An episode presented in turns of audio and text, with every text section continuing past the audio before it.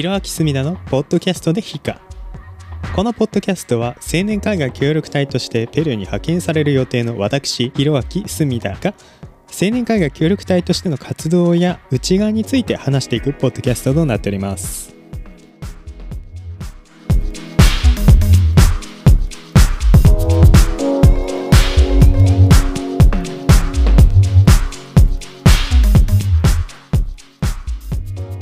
今回の内容は青年海外協力隊について派遣されそうなので。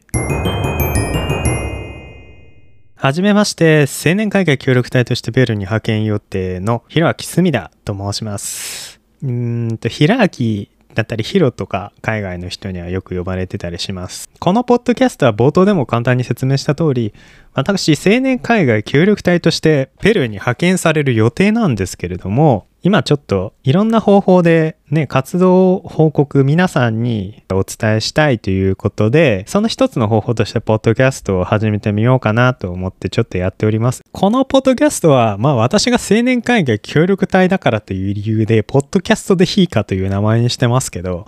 まああの青年会議協力隊の事務局の方からやっていいよとかそういう許可を受けてるわけじゃないんで、まあ実はちょっとね、あの、使っちゃいけないような感じがちょっとあるんですけど、まあいいかな。まだ実は日本におりまして、まだ派遣はね、されているというか、あの、ペルーの派遣が再開されているという状況でございまして、そこまでね、ちょっとなんていうかね、まだ始まっていないわけなんですけれども、このポッドキャストは私が派遣されるちょっと前から、もう派遣されてからまでをちょっと含めて、えっと、これは練習としてちょっと始めているところもありますので、まあちょっとそこら辺については、まあ不慣れな点があると思いますが、皆さんちょっと温かい目で見ていただけると嬉しいかなと思っております。私、胎児、まあ、青年科学協力隊っていうのは胎児と呼ばれるもので管理されてるんですけども、胎児としては、2019年3次隊、そう、本当だったら2年前にちょっと派遣予定だったんですね。2年前に派遣予定だったんですけど、まあ、この2年間はコロナがあったので、まあ、それでちょっと私も派遣が中心になってしまって、まあ、2年経ってしまったというところなんですね。はい。まあ、本当はね、仕事とかも辞めていくっていうところだったんですけど、まあ、こういう形になっちゃってるんですね。はい。まあ、2019年の3次隊、派遣国はペルー、希望職種は環境教育。えー、職種っていうのは、まあ、青年海外協力隊に応募するときに、あの、いろんな要請内容を元に自分から応募していくんですね。まあ、行きたいからって言って応募するんですけれども、その中でもどういうことをやるのかっていうところで、えー、応募するものが変わるんですね。まあそれがいわゆる職種だったり派遣、えー、要請内容って呼ばれるものなんですけど、まあ私の職種は環境教育。まあ簡単に言うと、環境保全を啓発する教育を行うっていうものだったり、あとは現地のゴミ問題ですね。そういったものを解決できるようにまあ現地の人たちと手伝っていくっていうそういうものが現地のゴミ問題を解消するためにまあいろいろ役所だったりそういった行政機関に入り込んで現地の人たちといろいろな活動をやっていくっていうところがあるんですね。よくあるものとしては環境教育というものはグリーン系ブラウン系っていう風にまあ内部での言い方なんですけどまあ2つに分かれてるんです。でグリーン系っていうのは、まあ、要請内容の区分を、まあ、指してるんでして、まあ、主に自然保護だったり、動物保護とかが主目的なんですね。まあ、あの、自然公園への派遣だったり、動物園の派遣、あとは、国立公園かな。ああいうところに派遣されるものは大体グリーン系と呼ばれてます。南米だったり、アジア圏ですね。東南アジア圏だったりは、こういう派遣の内容があります。それとは別でブラウン系っていうのがあるんですけど、これはゴミ処理ですね。ゴミ処理のよに関わる内容だったり、コンポストに関わる内容が要請に入っていると、まあ、ブラウン系って呼ばれます。青年科学協力隊の環境教育の職種の要請っていうのは大体このブラウン系なんですね。で、特にブラウン系の環境教育を要請されるのは大体アフリカの地域ですね。アフリカが多いです。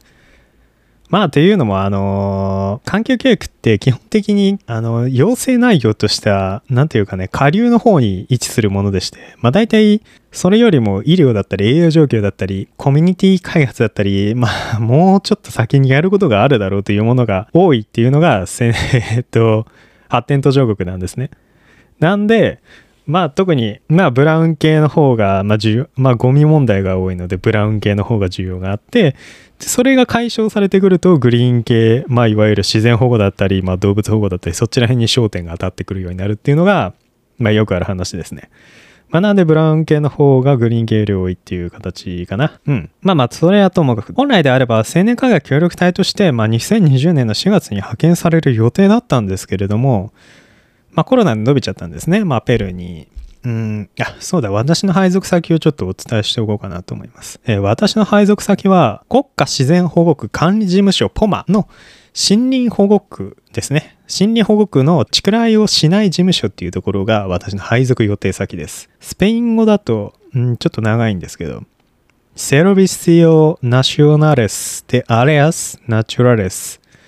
プロテヒダスポロエルエスタードでセルナンプと呼ばれるものなんですけど、これの、えー、サントアリオ・イストリコ・ボスケ・デ・ポマ、セ・デ・シダド・デ・チクライオっていうことですね。ちょっと発音怪しいねですけど、まあ気にせず。まあちょっとこういうね、なところに行く予定です。で詳しい地域に関しては、ペルーのちょっと北部の方なんですね。の北部にあるランバイエケ州チクライオ市、フェレニャ、えフェレニャーフェー郡、ランバヤケ郡っていうところに派遣されます。一応ここ観光地らしいんですけど、まあちょっとね、あの、ペルーはだいたいリマか、その南にある、あの、マチュピチュのあたり、あっちら辺がね、観光地として有名すぎて、それ以外の観光地は正直合ってないような扱いを受けてるんですけども、まあ、現地の人にとってはちょっと違うんかな。まあ、日本人とかからするともうそういう扱いになっちゃってるんで、まあ、なんとも言えないんですけど、まあそれはともかく。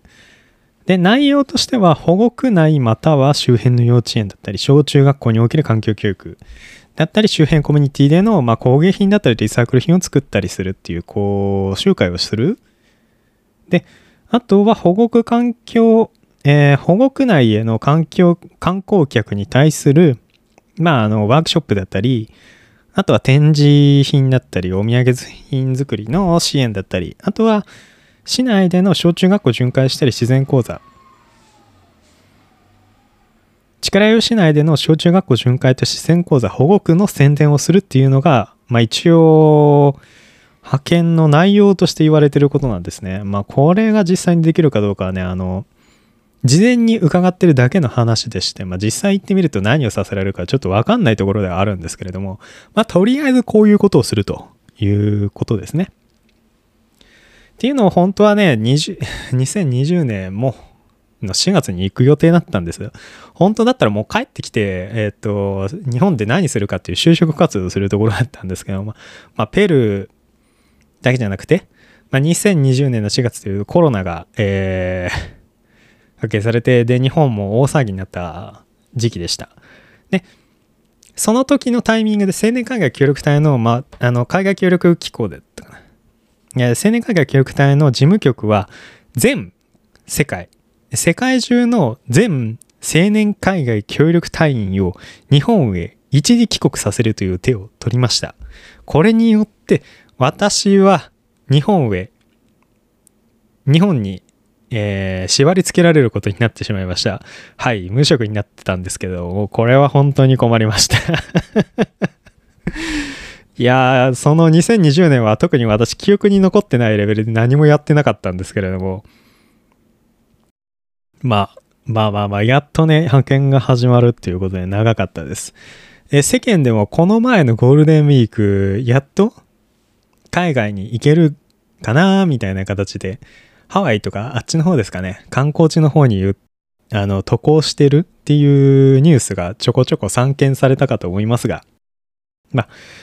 それも青年海外協力隊もね、あの、同じように、あの、年、今年の1月ぐらいかなからちょこちょこと海外の方に派遣が始まってるっていうのがあるんですね。はい。